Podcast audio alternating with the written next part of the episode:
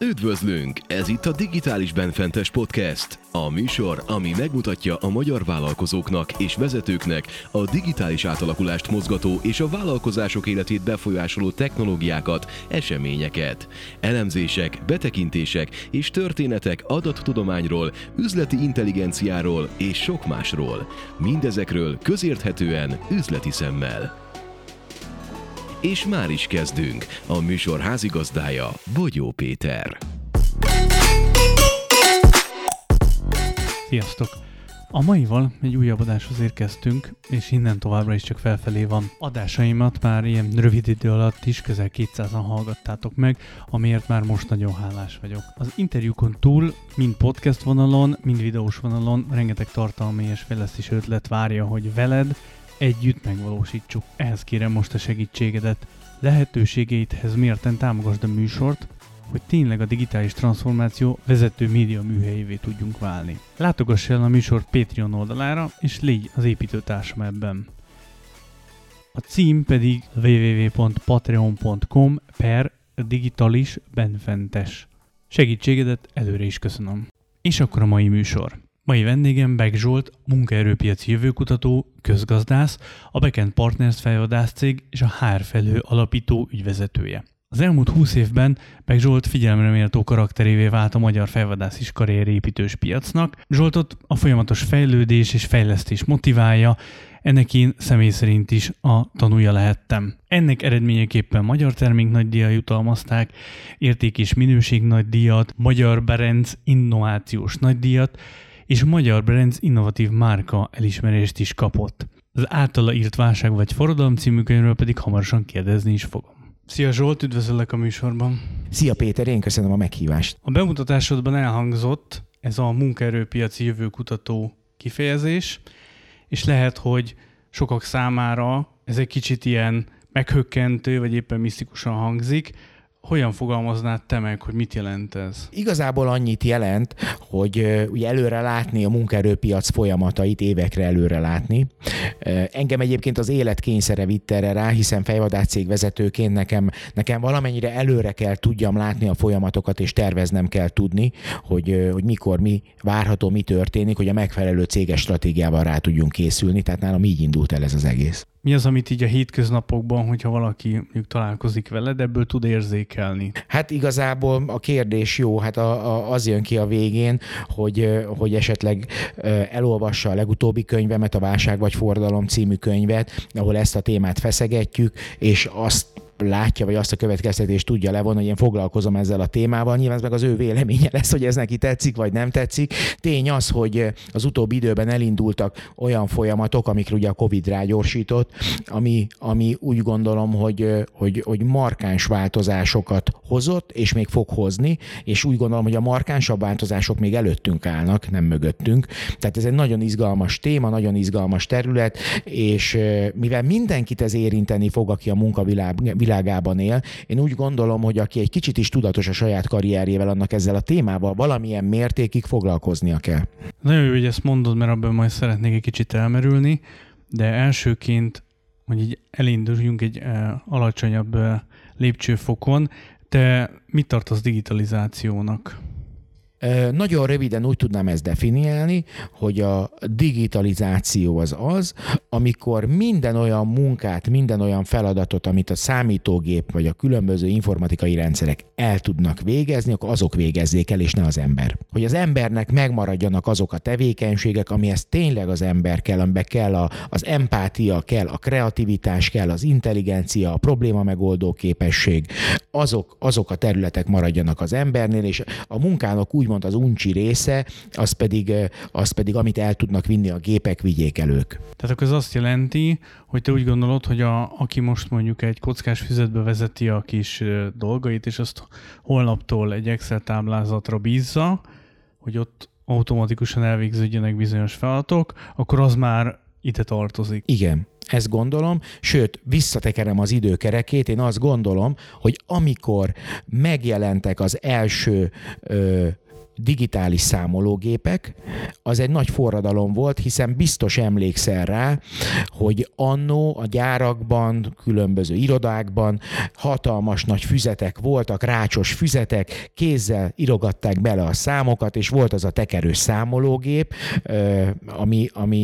amivel ugye akkor számolgattak, és írták be a kockákba a számokat. Tehát úgy gondolom, hogy ehhez képest az, hogy megjelent digitális számológép, már elindult ez a forradalom, és mint minden forradalom, nem is forradalomnak hívnám, minden változás, ami exponenciális változás, először ugye egy alacsony meredekséggel megy, és van egy pont, amikor ez exponenciálissá válik. Mi most pont már az exponenciális részében vagyunk, de ha visszatekerjük az időkerekét, akkor ez volt az, amikor éveken keresztül egy lassú változás indult meg. Ugye megjelentek az első számítógépek, az első táblázatkezelők, Excel, vagy akkor még ugye nem is volt meg az Excelnek ez a nevezzük monopólium, ami most van, hanem még ugye volt a Lotus 1-2-3, az ingyenes szoftverek, stb. Tehát, hogy ennek volt egy evolúciója. Ja, amiről beszélsz, az gyakorlatilag már valamilyen szinten a digitális átalakulásnak a része. Te hova teszed ma ezt? Főleg úgy, hogyha mondjuk üzleti szempontból gondolunk rá, hogy ugye az elmúlt időszakban, az elmúlt években azért ez lett egy trend, hogy a digitális átalakulás, digitális transformáció, de maga ez a folyamat azért már jó ideje zajlik. Te hova teszed ezt, hogy szerinted hol vagyunk ezen a vonalon? Én úgy gondolom, hogy már markáns változások elindultak, de a legmarkánsabb változások előttünk vannak. Tehát, hogyha belegondolsz, az egész mögött maga az internet megjelenése, mindenki úgy nézett rá először, mint a nem is tudom micsodára, ugye, mint a mérgezett egérre szokták mondani, hogy jaj, úristen, mi ez az egész, mi ez a történet. Aztán hirtelen az életünk részévé vált, és én úgy gondolom, hogy ez egy nagyon nagy forradalmi változás volt, ahogy ugye minden áthelyeződött az internetre, és most még durvább forradalmi változások előtt állunk. Tehát magyarul én úgy gondolom, hogy ennek az egész dolognak az exponencialitása, az igazi nagy meredekségű változása még előttünk van. Tehát már benne vagyunk az exponenciális részbe, de még előttünk van a durvább előretörés. És közgazdászként hogyan tekintesz erre a dologra, mint hogy digitális átalakulás? Tehát, hogy az üzleti működések, az üzleti világ mennyit változott emiatt a folyamat miatt? Hát ugye nyilván ezt mindenki tapasztalja, aki dolgozik és mozog, hogy rengeteget, tehát az okostelefonok, az internet, a stb. Hát ugye olyan jelentősen felgyorsult a kommunikáció, amíg ugye gyerekkorunkban telefonfülkébe kellett menni és fölhívni valakit, és megbeszélni, hogy 2 hét múlva találkozunk a Balatonparton. Most ugye ez nem így történik, tehát ez azért jelentősen fölgyorsult minden, és ez mindenki tapasztalja a magánéletében is. Ugye hát vannak generációk, akik erre már nem is emlékeznek, vannak generációk, akik meg csak erre emlékeznek, szóval úgy gondolom, hogy itt tényleg egy olyan helyzet előtt állunk, ami nagyon izgalmas. Viszont, amit nyilván benne van a pakliba, és ezt el kell mondani, hát az internet egy csodálatos dolog, de azért azt tegyük hozzá, hogy az internetnek a jelentős százaléka szemét. Tehát tele van szemetelve az internet, és emberek csinálják, emberek szemetelik tele, az e-maileknek az öme spam, tehát nem is tudom, hogy az e-maileknek hány százalékára vannak különböző kimutatások, hogy csak pár százalék e-mail az, ami tényleg releváns, az összes többi a szemét. Tehát, hogy sajnos ez van, és ez lesz is, és akármilyen változás van, ez is olyan, mint az atomenergia, lehet jóra is használni, meg rosszra is. Tehát sajnos mindent az emberi szándék dönt el.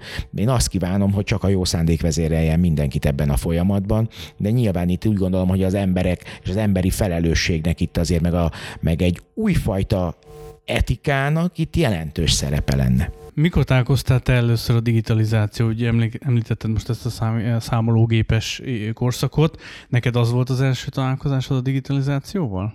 Hát igen, még kisgyerekként bementem anyám irodájába, és ott láttam az irodában az irodistákat, hogy hatalmas nagy füzetek kicsapva, tekerik a számológépet, érthetetlen módon pötyögnek bele számokat, és nem tudom, hogy hányszor kellett megtekerni, azt nem tudtam használni. Tehát láttam azt, hogy ez siralmas, tehát hogy ez valami borzasztó meló lehet. Tehát őszintén, amit most a számítógéppel egy Excel csárttal megcsinálsz körülbelül 3 perc alatt, ott szerintem egy hetet dolgoztak rajta, hogy megcsinálják azokat a kalkulációkat, meg mindenfélét, amit kellett. Tehát itt azért ez elég durva dolgokról beszélünk. Mi volt az első céges, tehát ami mondjuk úgy, hogy szakmai tapasztalatod, ami digitalizációval kapcsolatos? Hát én, amikor indítottam az első vállalkozásaimat, már akkor ugye kellett számítógép, akkor már ugye jött az internet. Az internet megérkezésével akkor indult be ez a weboldal mizéria, hogy mindenkinek legyen weboldala, és akkor ott ugye maga, ha végig gondolunk, hogy egy-egy, ugye akkor statikus weboldalak voltak, hogy az hova fejlődött, tehát az is elképesztő. Tehát ott tényleg az volt, hogy kvázi egy gépet oldat föltettél, és akkor már volt 3 menüpontod, és mindegyik menüpontra egy gépelt oldal kijött, tehát az már nagy szó volt, hogy neked van olyanod, és esetleg még több szint is használtál, akkor már ízlésed is volt. Tehát én úgy gondolom, hogy elég meg volt ennek is maga az a pioneer időszaka, ami mint minden másnak. És hogyha most végig gondolod azt, hogy a vállalkozásodban voltak különböző ilyen stádiumok, hol volt az első olyan, amire már azt mered mondani, hogy ez egy tudatos digitalizációs projekt volt, tehát nem az volt, hogy akkor vegyünk valakinek egy laptopot, hanem ami már inkább így az üzleti folyamatokat is érintette. Rá voltunk kényszerülve arra mi is, a sok adat kezelése miatt, hogy saját ügyvitelünk legyen. Mivel elég speciális területen mozogtunk, abban az időben nem voltak kész rendszerek, tehát nekünk magunknak kellett lefejleszteni a saját ügyviteli rendszerünket, és annak most már X+1 verzióját. Tehát én úgy gondolom, hogy ez azzal indult el, saját ügyviteli rendszernek a fejlesztésével, és ugye mindenki, aki az üzleti világban van, pontosan tudja, hogy minden informatikai fejlesztés olyan, hogy eleje van, vége nincs. Tehát és ott elindult valami, aminek mind a mai napig nincs vége. Mi volt a legnagyobb tanulsága ennek a projektnek?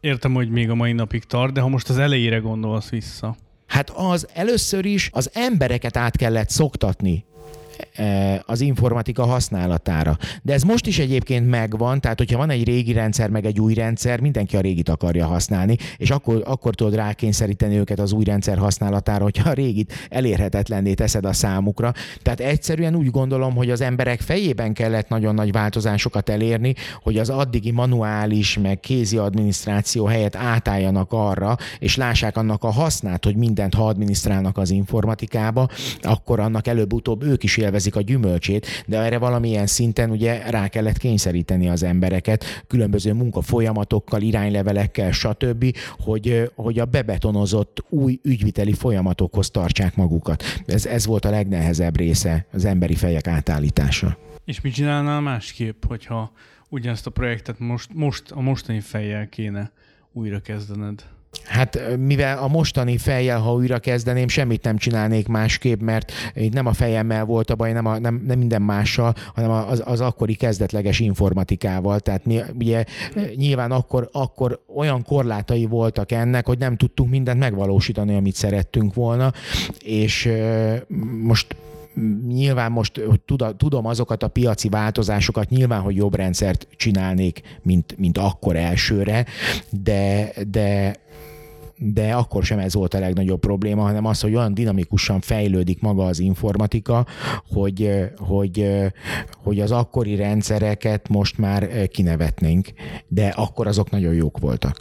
Tudsz most olyan projektet megosztani a hallgatókkal, amin dolgoztok digitalizációs témában, és nem árulunk vele üzleti titkot? Persze, abszolút. Most a legnagyobb projektünk, amin dolgozunk, az az, hogy most is használunk e-learninget az új kollégák oktatására, de ezt egy sokkal magasabb szintre szeretnénk emelni, és szeretnénk egy olyan belső oktatási rendszert kialakítani, amin, hogyha a kollégák végigmennek, az új kollégák végigmennek, akkor a végére tényleg kész szakemberek tudjanak lenni. Most ezen dolgozunk. Erre is egyébként nyilván a piaci kényszer vitt rá minket, hiszen egyre kevesebb olyan munkavállaló van, aki rendelkezik a megfelelő kvalitásokkal, a soft skill-ekkel, meg a hard skill-ek, szakmai tapasztalatok területén mindenben klappol. Tehát itt is ugye meg kell tenni a megfelelő kompromisszumokat, és hogyha úgy gondolom, hogyha megvannak azok az abilitásai a kollégának, de nincs meg a tudása, egy tudás sokkal könnyebb pótolni, mint esetleg olyan soft skill-eket, amiket nem lehet tanítani. Akkor gyakorlatilag az a tapasztalat, hogy az, amit ők akár a korábbi munkatapasztalataikból, vagy kezdőként a főiskoláról, egyetemről hoznak, és a valódi piaci igény között ekkora luktátunk? Igen. Erre ennyit tudok mondani, sajnos igen. Ez a luk változó, de egy dolog miatt változik ez a luk, mert a diákoknak a zöme, legalábbis aki egy kicsit is tudatos, már az egyetem alatt elkezd dolgozni, és szerez olyan szakmai tapasztalatot, ami releváns, és úgy gondolom, hogy ez a legfontosabb. Az oktatás meg változó, tehát valami tanítanak jó dolgokat, tanítanak nem jó dolgokat, de úgy gondolom, hogy olyan gyorsan változik minden, hogy tényleg látszik, hogy ahogy én most látom, ugye fejlesztjük a saját belső e-learningünket, hogy ez alapján azért egy nagyon-nagyon komoly új oktatási rendszert lehet létrehozni, amin azért vannak is próbálkozások, meg van is ezzel úgy tudom foglalkozva, de hát ha belegondolunk, hogyha minden egyetemnek, főiskolának, akár minden gimnáziumnak, akár minden általános iskolának lenne olyan e-learning iskola, ahol egyszerűen a gyerekek végig tudják csinálni ezeket az anyagokat, sokkal könnyebb lenne standardizálni ezeket az anyagokat, sokkal könnyebb lenne olyan anyagokat szerezni, amivel lehet színessé tenni az oktatást. Tehát és nyilván nem támogatom azt én sem, hogy személytelenné váljon, hiszen az oktatásnak van egy közösségformáló szerepe is, de biztos vagyok benne egyébként, hogy egy-egy tanárból szinte olyan popstar lehet, mint a mostani tini sztárok, hogy na, ha megnézted a videón ezt a matek előadást, hogy hogyan oldotta meg az XY-t, szenzáció, jó, érthető, stb. Tehát én úgy gondolom, hogy itt olyan új területek nyílnak meg, és a tanárok előtt is, aki ezt esetleg meg tudja lovagolni, vagy lát ebbe fantáziát, vagy nem csak fantáziát, hanem esetleg ezzel van tudatosabban foglalkozva, ami megint egy gyökeres átalakulást jelentene, és én megmondom őszintén, hogy teljesen... Nyilván illik is egyetérteni vele, de teljesen egyetértek Elon Muskkal, hogy a tudás az elérhető. Tehát most az interneten minden fönn van. Tehát, hogyha te meg akarsz csinálni egy vakbélműtétet, biztos, hogy az interneten utána tudnál nézni, hogy kell megcsinálni, még videókat is tudnál róla nézni, és nem azt mondom, hogy expert lennél, de lehet, hogy már vennél egy malacot a hentesnél, már azon tudnál gyakorolni, hogy kell megcsinálni. És úgy gondolom, ez egy jó irány, tehát a tudást szabaddá kell tenni, a tudást ingyenessé kell tenni, a tudást elérhetővé kell tenni az emberek számára, és egy országon belül is úgy gondolom, hogy egy nagyon komoly tudásmegosztást kéne csinálni, és erre ezek az e-learning rendszerek tényleg alkalmasak, hogy legyen egy olyan tudásbankunk, egy olyan magyar tudásbank, magyar nyelven, magyar dolgokkal, ami én úgy gondolom, hogy eleve a mi országunknak az erőssége volt mindig is. Ezzel az eszközzel és az ehhez kapcsolódó tudatos stratégiával pedig egy még izgalmasabb irányba lehetne ezt elvinni. Korábban említetted, hogy még azért előttünk áll elég sok minden, ami a digitális forradalmat majd még itt meg fogja bolondítani. Most mi az, ami nálatok a legnagyobb kihívás? Hogy te már látsz előre olyanokat, amik majd jönnek is arról, vagy van itt még előttetek azért más kihívás is? Hát kihívás az mindig van rengeteg, hiszen mi is rengeteg rendszert használunk a cégbe, egyik jobb, másik rosszabb.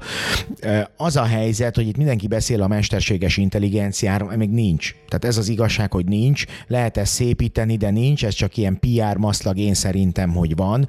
Viszont ha lenne, arra volna igény, ugye? Mint hogy a Parasz bácsit megkérdezi, van-e igény, az volna rá, mert akkor nem nekünk kéne, gondolod, de nem nekünk kéne összeigazgatni a 85 féle rendszert, az adatokat, a mit tudom én. Hát ha van egy mesterséges intelligencia, az a dolga, hogy tudja. Tehát, hogy nagyon nem kéne, elmondod neki szép magyar kerek szavakkal, hogy mit szeretnél, és megcsinálja. Tehát én úgy gondolom, hogy na, ez hiányzik, és erre van is valamennyire szükség, mert most még azért az informatika per pillanat valamilyen szinten egy zűrzavar, hiszen vannak baromi jó rendszerek egy-egy területre. Ezeket a rendszereket, ugye vagy azt a kompromisszumot választod, hogy akkor egy rendszert használsz, annak vannak jó funkciói, és vannak borzasztó funkciói, de benyeled a borzasztót, mert vannak jó részei, vagy minden egyes területre olyan rendszert használsz, ami dedikáltan arra vonatkozik, és akkor ezeket össze kéne kapcsolni. Egy egységes adatbázisba rakni meg. Mint most, hogy ez az irány, tehát most ez az irány, ez látszik, hogy ez elindult, hogy sok rendszert kell összekapcsolni, de hogy ez még az elején jár, és nyilván nincs meg az a mesterséges intelligencia, amit mondanak, hogy van, vagy lesz, vagy jön, vagy nem tudom. Ezért mondom, hogy arra viszont igény az volna, nem kevés. Majd még egy kicsit el tudunk időzni itt ebben a mesterséges intelligencia témában. Most viszont arra vagyok kíváncsi, hogy a Válság vagy Forradalom című könyved pont 2 évvel ezelőtt ősszel jelent meg. Hát pont belecsapott azért a pandémia. Mi az, amire azt mondod, hogy hoppá, ezek itt megtörténtek a könyvedből, mi az, ami felgyorsult, előre szaladtunk valamivel, hogyan tudnád értékelni a könyv megjelenése óta eltelt időt, ahhoz képest, hogy miről szól a könyv? Ez nagyon jó kérdés, mert ahogy említetted, tényleg 2 éve íródott a könyv, és már nem is biztos, hogy minden szavára emlékszem, de a viccet félretéve, nyilván a pandémia, nem tudunk elvonatkoztatni tőle, mert hogy felgyorsította az eseményeket. Tehát én úgy gondoltam, hogy például én ezzel a belső e-learning dologgal még várhatok, az kiderült, hogy nem, hanem ez most már azonnal kell. Tehát, hogy ilyen szinten felgyorsultak ezek a történetek, és olyan dolgokkal kell foglalkozzunk, amivel nem datáltam én erre az időre, hogy kell, most meg egyszerűen szükség van rá fizikailag, mert ez egy probléma, hogy fölveszünk új embereket, és hogy úgy képezzük ki, hogy a tapasztalt kollégáinknak a legkevesebb kapacitását vigyék el. Tehát, hogy én ezt így gondolom, hogy jelentősen felgyorsult. Ugye gondolok itt a másik dolog, ami ugye most hirtelen ilyen populáris lett, ugye a home office rendszere.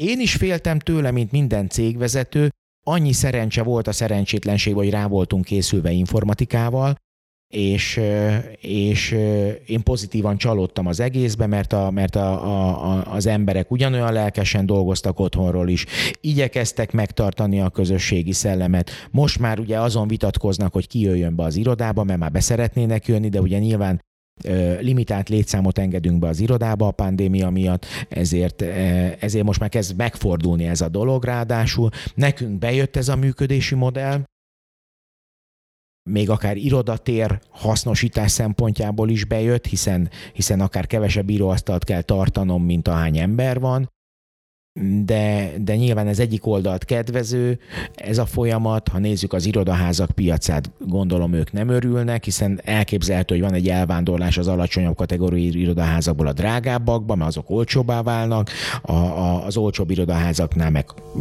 meg a többinél is valószínűleg egyre több az üres tér.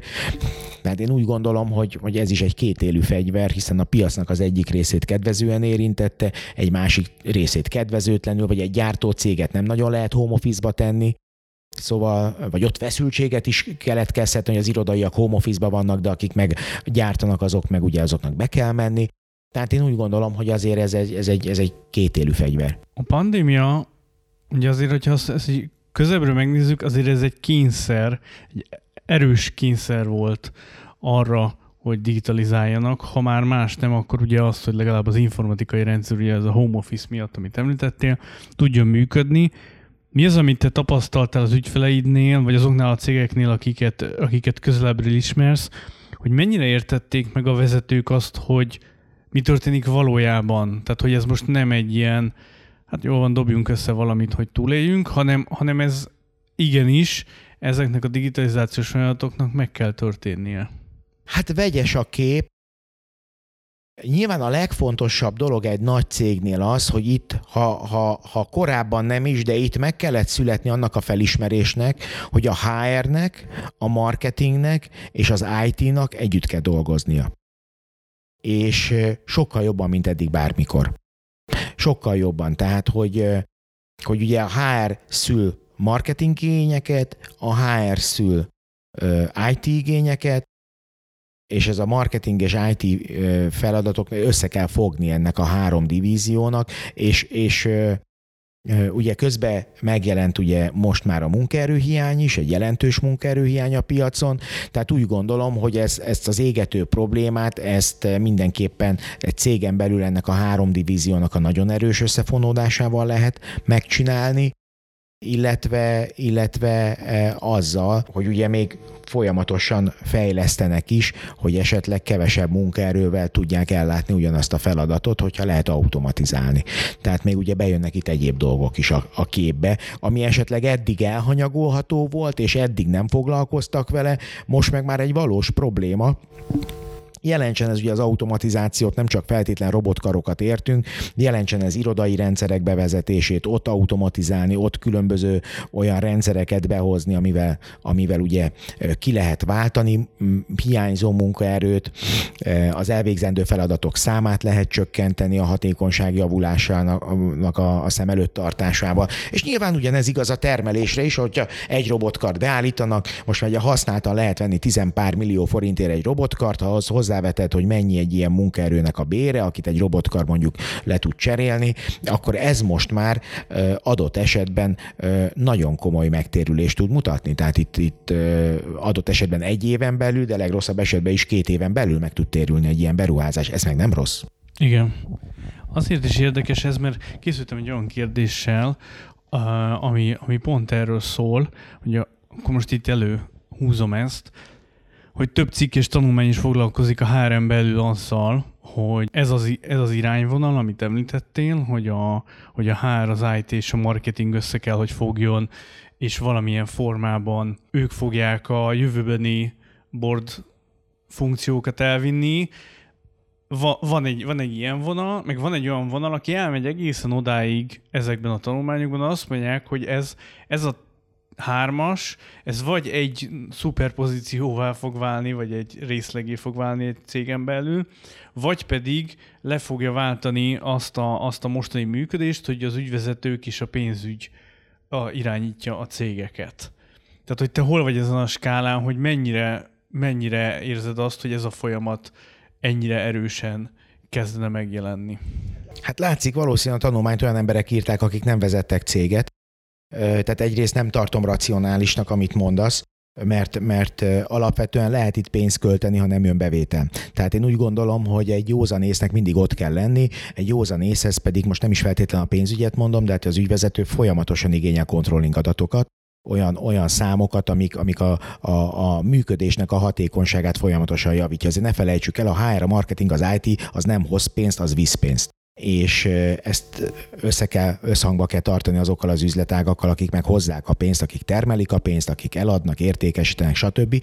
Tehát én úgy gondolom, hogy itt inkább a kooperáció a lényeg, és inkább az a lényeg, hogy mondjuk a HR eddig mondjuk egy nem megfelelő szinten kezelt divíziója volt a cégnek, azt föl kell emelni tényleg bordszintre, hogy a megfelelő helyen kell kezelni, hiszen bármelyik cég bezárhatja a kapuját, ha nincsenek emberek, akik elvégezzék a feladatot.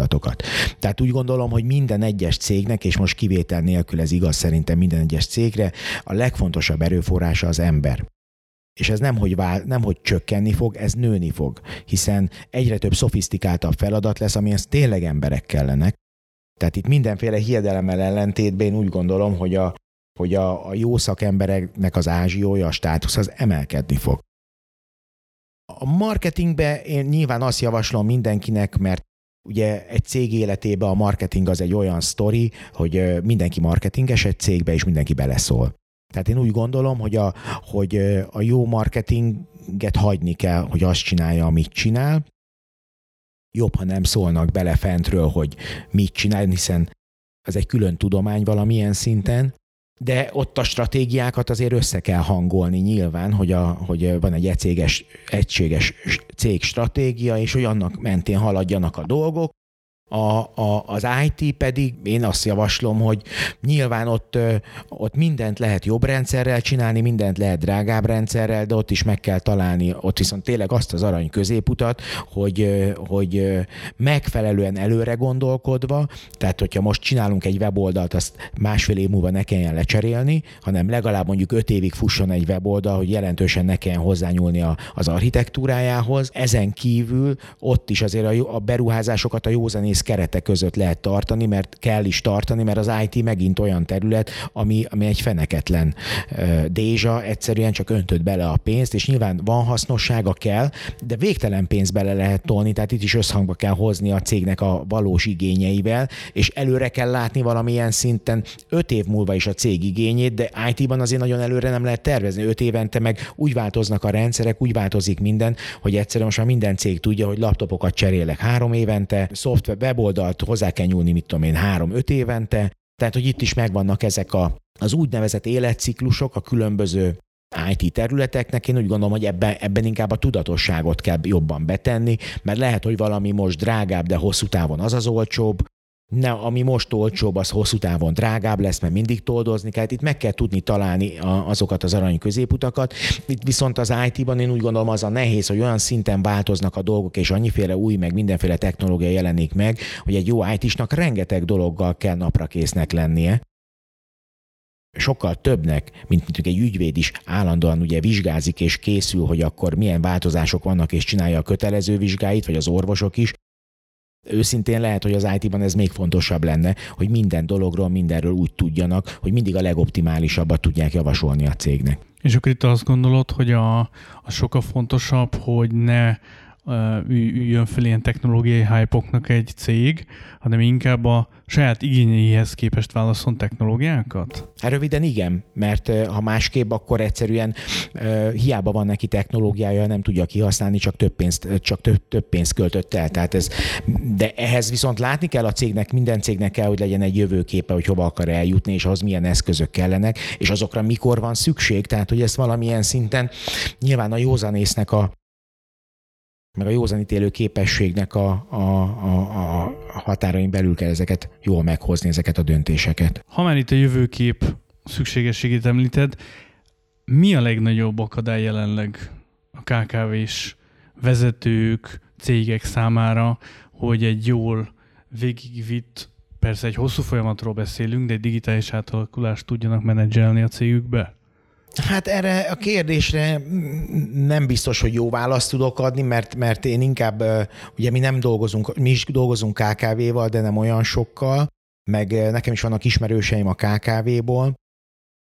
Én úgy gondolom, hogy ez nagyon személyfüggő a KKV-knek. Tehát van, aki nagyon jól fölugrott erre a lóra, van, aki meg egyszerűen nem biztos, hogy kellőképp foglalkozik vele. Ez nagyon egyénfüggő. Tehát itt nem nagyon tudnék általánosítani, úgy gondolom vannak KKV-k, akik ezt nagyon jól vették, ezt az akadályt, jobban akár, mint egy-két nagy cég, mert a nagy cégeknél ez egy sokkal több buktatóval járó, sokkal több ember, sokkal több divíziót érintő változások, mint hogy ezeket a változásokat meghoznák. Erre a legjobb példa mondjuk, hogy még időnként előfordul banki szektorba, hogy még AS400-as programozókat keresnek, mert még ilyen rendszerek futnak, ami ugye, ha jól emlékszem, akarok hülyeséget mondani, 90-es évek technológiája.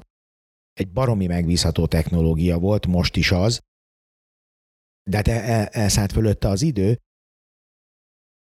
Tehát tavaly vittünk egy 60-70 éves programozót valahova, mert erre volt még szükség, és ugye ő volt az a szaki, aki tudta az AS400-at. Tehát, hogy vannak erre, tehát, hogy vegyesebb a kép, mint gondolnád, és nem biztos, hogy én csak a KKV-kre ezt a leplet ráhúznám, ráadásul most ugye vannak pályázati lehetőségek is a digitalizáció területén, vagy voltak, tehát úgy gondolom, hogy ott vannak, akik ezt ügyesen meglovagolták, vannak, akik meg kevésbé. Én úgy gondolom, hogy ami valóban hiányzik ma Magyarországon, az az, tök mindegy, hogy milyen poszton vagy. Legyél mondjuk te egy KKV ügyvezető, de ülj egy hivatalban, vagy vigyél bármilyen köztisztséget, Én úgy gondolom, hogy ezekhez kéne kapcsolni olyan oktatást, ami ehhez elengedhetetlen. Tehát egy KKV vezetőnek kéne tanulnia olyan vállalkozói alapismereteket, olyan IT ismereteket, stb. Tehát, hogy én megint vissza tudok kanyarodni az oktatásra, hogy ez ott legyen. De ugyanezt tudom mondani egy polgármesternek is. Tehát, hogyha ő azt mondja, hogy most egy polgármester lesz, akkor végezzen el egy polgármester tanfolyamot, vagy egy polgármester KKV képzés, vagy nevezzük ezt bárminek, vagy OKE, de most az már nincs, tehát, hogy valamilyen képzést végezzen el, vagy egy képviselő, akkor ő is végezzen. Például a képviselőnek is ugye kell, hogy rendelkezzen alapjogi ismeretekkel. Tehát én úgy gondolom, hogy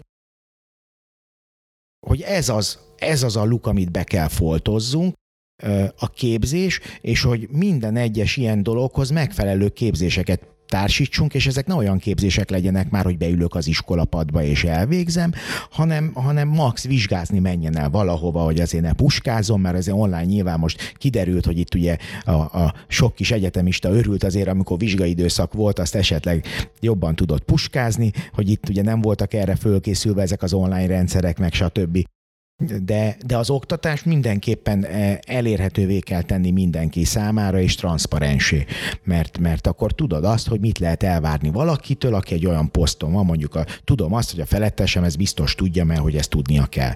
Tehát, hogy szerintem ez egy jó dolog lenne. Most itt két dolog körvonalazódott bennem, hogy gyakorlatilag akkor ezt így kimondhatjuk, hogy mondjuk egy cégben is, akár egy cégvezető, hiszen most nekik szól azért a műsor, hogy elgondolkozik azon, hogy mit tehet azért, hogy ne maradjon le ezen a digitális átalakulásos folyamaton, akkor egyrészt üljön le és valamilyen jövőképet rakjon össze, hogy hova képzeli el a cégét az elkövetkezendő évekre.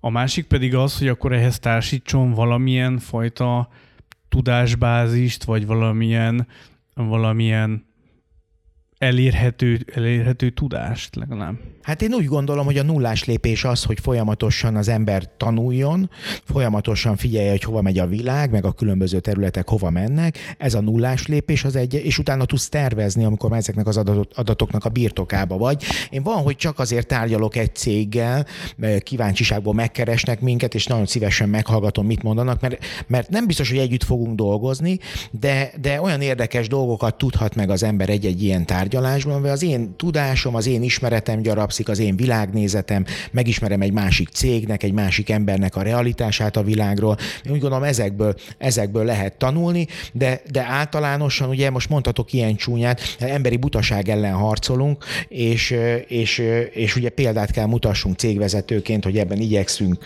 hogy ebben elöljárjunk, ebben a harcban, hogy legalább a saját tudásunkat pallérozzuk. Meg én úgy gondolom, hogy minden egyes országnak ebbe az irányba kell mennie, hogy a legnagyobb kincs a tudás lesz. És ez már most is az, és ez az volt a második világháborúban is, ez az volt mindig is, csak úgy gondolom nem volt a megfelelő helyen értékelve. Tehát ha belegondolunk, hogy nem véletlen a második világháborúban német tudósokat átvitték Amerikába, nem tudtak volna Holdra menni. Most elnézést kérek a Holdra szállás szkeptikusoktól, meg a Balatontagadóktól, de vagy a Laposföld hívőktől, de nyilván ez a folyamat, azt ők se tagadják, hogy átmentek, ugye a tudósok, a rakétatudósok átmentek.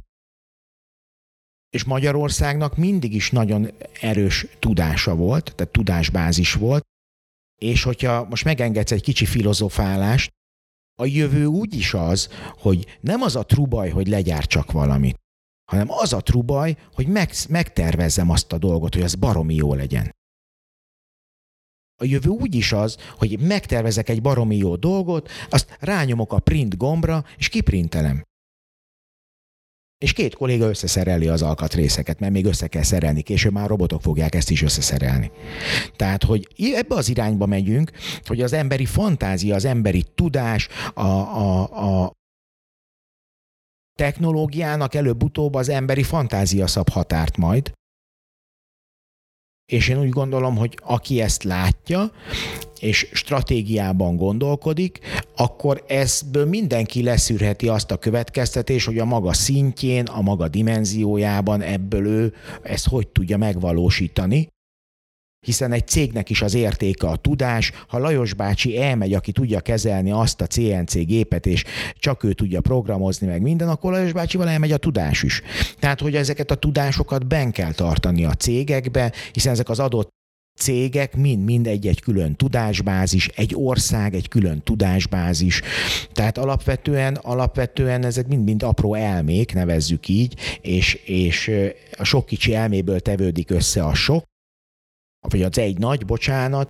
Ez egy nagyon érdekes filozófiai kérdés, ugye itt lehet ezt túl misztifikálni, hogy akkor rajelmélet, vagy én nem tudom micsoda, hogy akkor mint ugye a bogarak, vagy a hangyák, ugye, ahol már most ugye azt föltételezik, hogy valószínűleg van valamilyen központi irányítás ennek az egésznek, ami alapján működnek. És ugye ez a rajelmélet is ezt a föltételezést használja ki a robotizációban. De igen, valahol van ez a jelenség, és én úgy gondolom, nekünk ebbe az irányba kell elmenni, hiszen ez az, ami az értéket fogja képviselni, leginkább a tudás. Nem a kézzel fogható dolgok, tárgyak, mert azok igazából a tudásnak a termékei. Korábban még említetted, hogy itt a home office és a távmunka mint egy ilyen kvázi ilyen forradalmat él, olyan szempontból, hogy ugye nagyon sok cégvezető cég megtapasztalta azt, hogy mi ez, működhet-e, milyen formában, milyen hatékonysággal, és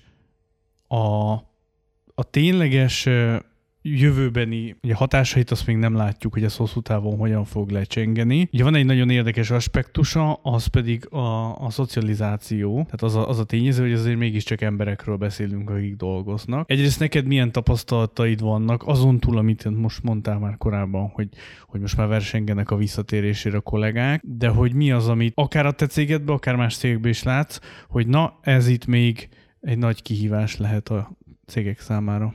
Hát ugye az ember az társas lény, ezt már előttünk megmondták, tehát egy darabig a technológia tudja ezt helyettesíteni, de van egy pont, ahol az emberek igénylik, hogy összejárjanak a barátaikkal, a kollégáikkal, tehát ezt úgy gondolom, hogy ezt nem lehet helyettesíteni, ezt a dolgot, tehát itt inkább úgy gondolom, hogy a megfelelő egyensúlyt kell megtalálni ebben, és ez pedig közösségfüggő, melyik közösség, melyik cég, melyiknél mi a kultúra, mi az, ami jól működik, ezt meg kell találni, meg talán a kollégáknak kell adni kellő szabadságot, hogy ezt ők alakítsák ki maguknak. Tehát azt gondolod, hogy itt ilyen nagy forradalmi változások, vagy ilyen eltolódások, hogy hirtelen rengeteg távmunka hely jönne létre, vagy ilyesmi, ez nem fog megtörténni? Van bizonyos területeken több lesz, de most is sok van. Tehát ez most már az igazság, hogy azokon a területeken a pandémia miatt ez megtörtént.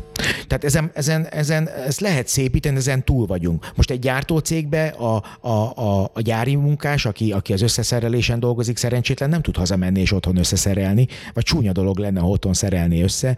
Tehát, hogy ugye egyébként ez, tehát az a poén, hogy ez megtörtént. Tehát ez, amit te kérdezel, az egy létező valóság, és hogy ezen fölül hova fog vezetni, most mondhatnám a digitális nomádokat, amiről írtam a könyvbe, megtörtént. Tehát van. De én voltam előrelátó, mert akkor is volt, de aki ezt megtehette, olyan területen van, ez működik. Egyszerűen lehet, hogy több digitális nomád lesz, azt alá tudom írni. Vannak olyan területek, ahol ez könnyebben megvalósítható, ez az informatikában, mondjuk, vagy az online marketingben, egyéb olyan dolgokban, ahol nem igényli azt az ügyfél, hogy te állandóan ott legyél, elég egy online kapcsolat, de baromi szépen meg lehet valósítani ezeket az új életformákat, életmódokat, életviteleket, de ezek itt még nőhet a létszám, de itt már a folyamatok elindultak, itt már csak az a kérdés, hogy ez hova fog tovább fejlődni. És nyilván egy péka kenyeret a pékségben tudja megsütni, az nem fog változni egy darabig. Előbb-utóbb meg a robot fogja megsütni a kenyeret, azt meg mindenki döntse el, hogy jó vagy nem jó, de ha a robot süti a kenyeret, és sok helyen már lehet, hogy robot süti, akkor meg a kézműves pékségeknek viszont az ázsiója még inkább fölemelkedik, és az emberek még inkább azt fogják keresni. Tehát én úgy gondolom, hogy itt elindult már ez a folyamat is. Tehát itt beszélhetünk arról, hogy esetleg ez majd elindul, de nem, hiszen rengeteg kézműves pékség nyílott, a kézművességeknek, a kézműves termékeknek, én úgy gondolom, egy reneszánsza az már elindult pár évvel ezelőtt. És ez esetleg még nőni fog, hogyha a fogyasztói társadalom még erősödni fog, vagy marad ez a túlfogyasztásos társadalom, amit ugye korábban is megénekeltek nagy magyar alternatív zenekarok, a konzumterror, ugye? Tehát, hogyha ez megy tovább a konzumterror, akkor ez van. Tehát ez működik, ez a dolog, de egy biztos, hogy van egy ilyen tendencia, ami egyébként meg jó. Tehát én úgy gondolom azt, hogy azt értékeljük a helyén, amikor egy ember beleteszi a saját dolgát egy dologban, és attól tényleg egy kézműves dologgá válik, akár egy élelmiszer, akár egy étel, amit elétraktak az étterembe, akár egy tárgy, akár egy műalkotás, akármi más. Én úgy gondolom, hogy ez helyén való történet, és ez igazából azoknak az embereknek is tud kiutat mutatni, akik esetleg attól félnek, hogy jaj, úristen, itt a robotok elveszik a munkánkat, vagy a külföldi beérkező munkavállalók elveszik a munkánkat, mert azért jönnek be külföldi munkavállalók Magyarországon is, mert már nincs ember, aki megcsinálja azokat a feladatokat. Tehát, hogy és az is mutatja egyébként, hogy na azokon a területeken kéne gondolkodni, hogy az hogy lehetne gazdaságosan automatizálni. Ugye a világjárványnak az egyik tanulsága volt sok országban, meg sok vállalatnál, hogy nem hagyatkozhatnak kizárólag arra, tehetségeket toboroznak, mert egyszerűen beszűkül a piac. Kicsit reagálva arra, amit te is mondasz, hogy nem véletlenül jönnek külföldről is ide dolgozni. És ugye ez a szűkös piac kikényszeríti azt is a vállalatoktól, hogy a már ott dolgozókkal nem csak, hogy jobban bánjanak, hanem tényleg... azt mondom, hogy kihasználják azt a tehetségüket, amire őket ugye eredetileg oda felvették. Mi az, amit te látsz, hogy mi változott ebben az elmúlt időszakban, az elmúlt mondjuk 2 évet nézve? Hát itt még szerintem akkora változások nem történtek, amekkorák előttünk állnak, én úgy gondolom. Mert itt még ugye nem lehet ezt így általánosan nézni, úgy gondolom, hogy ez szektorfüggő is nagyon, amit kérdezel. Tehát nyilván egy gyártócégnél ott azért használnak sok helyen embereket, mert még nem robotizáltak, és elmaradt a robotizáció. Van olyan gyártócég, ahol azért használnak szakembereket, mert azt egyszerűen nem is lehet robotizálni, vagy irdatlan költségen, mert annyi egyedi dolgot gyártanak, mit tudom én, lehet, hogy 100 tonnás acélszerkezeteket kell összeheggeszteni, de azt azért nehéz teljesen automatizálni bizonyos dolgokat, amikor egyedi termékeket gyártasz, ott meg nyilván ennek a szakértelemnek az ázsiója fölemelkedik, vagy ott az építőipar, ahol még úgy gondolom, hogy most már ugye lehet látni az interneten, hogy itt már van mindenféle automatizálási törekvés, de úgy gondolom, hogy ott azért az egy nagy kihívás a robotizációnak, meg az automatizálásnak, hogy egyedi házaknak a kivitelezés. Most nem családi házakra gondolok, amit vannak egységházak, és azt kiviszik, megrendeled és kiviszik, hanem most tényleg egy toronyháznál, vagy akármilyen nagyobb épületnél, egy irodaháznál. Ezek kihívások, és itt még a technológia lehet, hogy azért nem követte le ezeket a dolgokat, mert új anyagokra is szükség van, új alapanyagokra, és ugye az új alapanyagok forradalma az még csak gyerekcipőben jár, és az még előttünk van, mert az látszik, hogy az építőipar biztos, hogy sokkal egyszerűbbé válna, ha mondjuk az anyagok forradalma elérni őt is. Hát gondoljunk arra, hogy még mindig ott tartunk, hogy kicsempézzük a WC-t. Hát miért? Miért csempézzük ki? Hát miért nem fújunk rá egy felületet 2 perc alatt, amiből csempe lesz? Tehát most mondtam valamit, bocsánat, de lehet, hogy hülyeséget mondtam, mert nem vagyok építőipari szakember, de burkolókkal már én is szenvedtem éppen eleget, és tudom, hogy burkoló között nem kicsi a különbség, pláne ha iszik előtte. Szóval a viccet félretéve, én úgy gondolom, hogy vannak olyan kérdések, ami nagyban meggyorsítanák az egész történetet, és ezért szedném szét. Tehát egy építőiparban sokkal nehezebb, és sokkal inkább rá van szorulva a kétkezi munkára, mint mondjuk egy másik terület még x évig biztos. Még egy területre vagyok kíváncsi, hogy készültem itt erre az adásra. Egy érdekes kettősséget láttam, és arra vagyok kíváncsi, hogy te mit gondolsz erről. Az egyik folyamat az az, hogy a cégek ez a nagyvállalatok irányából indult el, hagyományos, ilyen egész életre szóló karrierutakat kezdtek el kialakítani, azért, hogy megtartsák a tehetségeket, meg a jó munkaerőt. Ez leszivárgott ugye időközben a kisebb cégekre, tehát egy KKV vagy egy egész kis cég is képes ilyeneket kitalálni és működtetni sikeresen.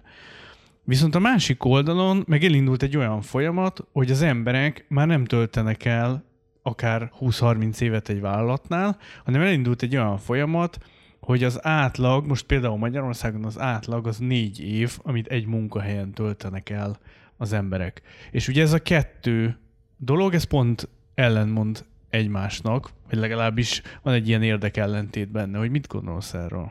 Szerintem ez egy nagyon jó kérdés. Nyilván ez a folyamat elindult, tehát ez ellen kár hadakoznunk, hiszen ugye már van olyan is a job hopperek, tehát ugye ez a terminus technicus is van azokra, akik ugye itt évente váltanak munkahelyeket. Nyilván az túlzás, hiszen 1 év alatt nem tud akkora tudást összeszedni, mint amekkorával ő gyarapodjon a saját karrier célja tekintetében. Hát ez ellen én úgy gondolom, egy cégnek fel kell készülnie, és egyetlen egy módon tud felkészülni, hogy van egy központi tudásbázisa.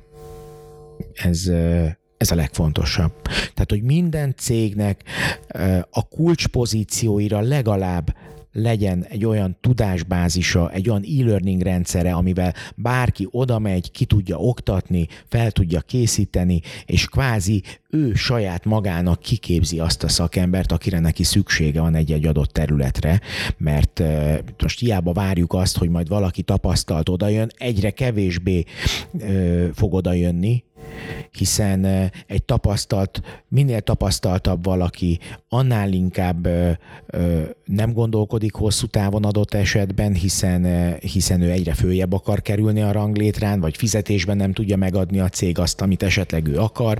Tehát úgy gondolom, hogy nyilván ezek csak föltételezések, tehát van ilyen is, olyan is, tehát van, aki hosszú távú munkát keres, tehát nem akarok itt ezen senkit megsérteni, de egy biztos, hogy egy cégnek stratégiailag föl kell készülni arra, hogy ne egy-egy poszttól függjön, és ezt a függőségét neki le kell csökkentenie. Nyilván az jó mindenkinek, hogyha valaki sokat dolgozik egy adott cégnél, de a cég szempontjából ez tök jó. A munkavállaló szempontjából meg nyilván, hogyha azt a nézőpontot nézem, azt is meg tudom érteni, hogy van egy stratégiai terve, és a stratégiai vagy karrierterve, és a karriertervébe az belepasszol az a cég, de ott mondjuk 3-4-5 év alatt elérte azt a szintet, hogy ő többre vágyik, de az adott cégnél ezt már nem tudja megkapni. Nem csak anyagi dologra gondolok, hanem gondolok itt egy magasabb szakmai kihívásra.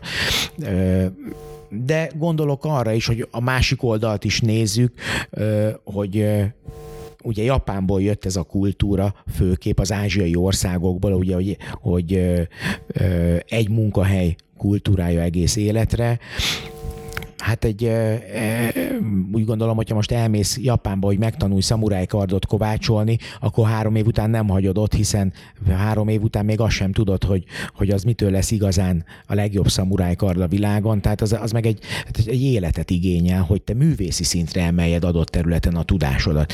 Tehát úgy gondolom, hogy emiatt lesz ilyen is, olyan is. Gondolom, hogy több lesz az olyan, aki egy bizonyos szintig eljut egy cégbe és tovább megy.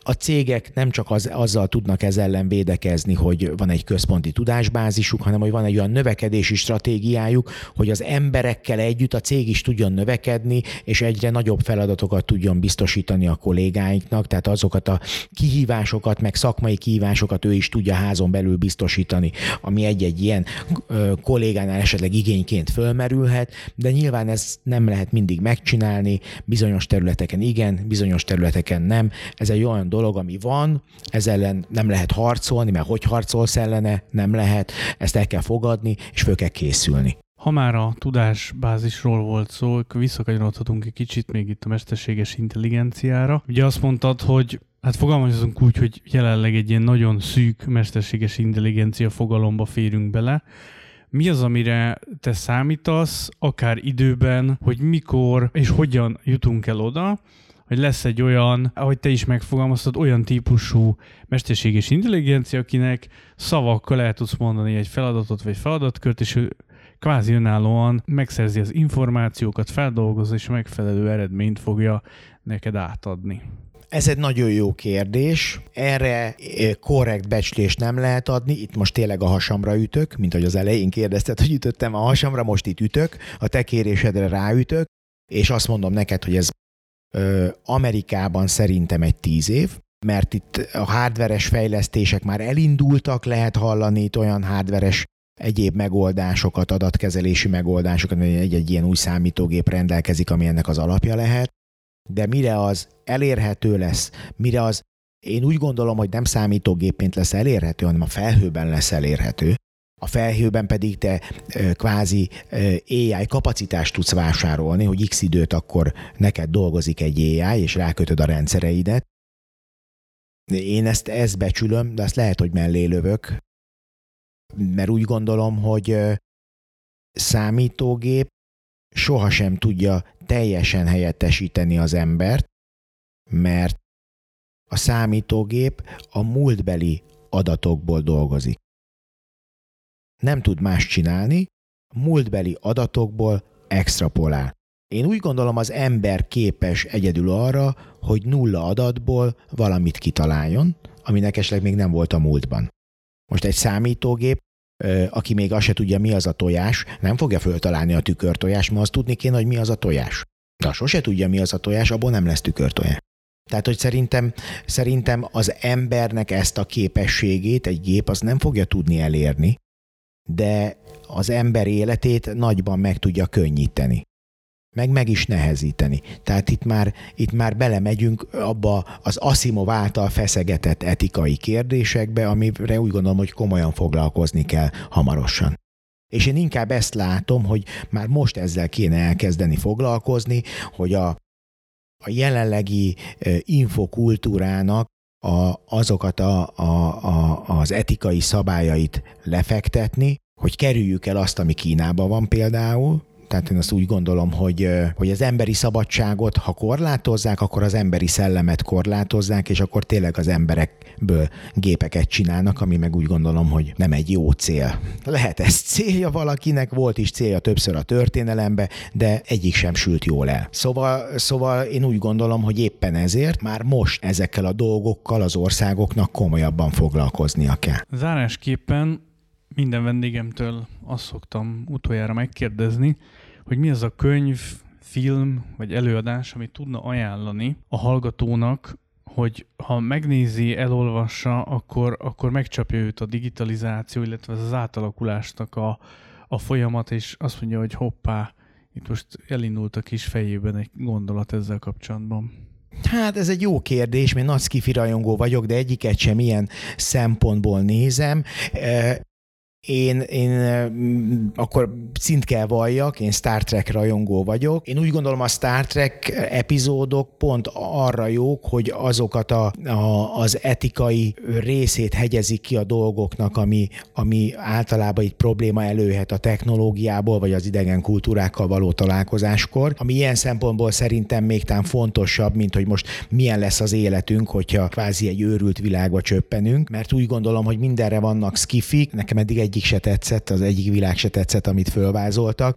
Inkább én azt mondom, hogy tanuljunk a Star Trek univerzumából, és próbáljuk meg elkerülni a harmadik világháborút, hiszen ott ugye a harmadik világháború után tért észhez az ember, és azután kezdett el megindulni a csillagok fele. Én úgy gondolom, inkább ne várjuk ezt meg. Ha az emberek azzal foglalkoznának a nagy országok, hogy nem egymást szekálják, meg egymás területét cibálják, hanem rengeteg nagy szabad terület az űrben, akkor menjenek és közösen fogjanak össze, és akkor hódítsák meg azt, menjenek a Marsra, menjenek a Ceresre, menjenek, én bánom is tudom, menjenek a Jupiter meg a Szaturnusz holdjaira bányászni. Úgy gondolom, ezek sokkal szebb kihívások, mint most megtámadni egy másik országot, vagy szekálni az állampolgáraimat különböző indokokkal. Hát nagyon szépen köszönöm az ajánlót is, meg köszönöm szépen, hogy beszélgettünk. Én is nagyon köszönöm a beszélgetést, és köszönöm a meghívást. Hallgatóknak is köszönjük a figyelmet, Nem sokára folytatjuk. Sziasztok!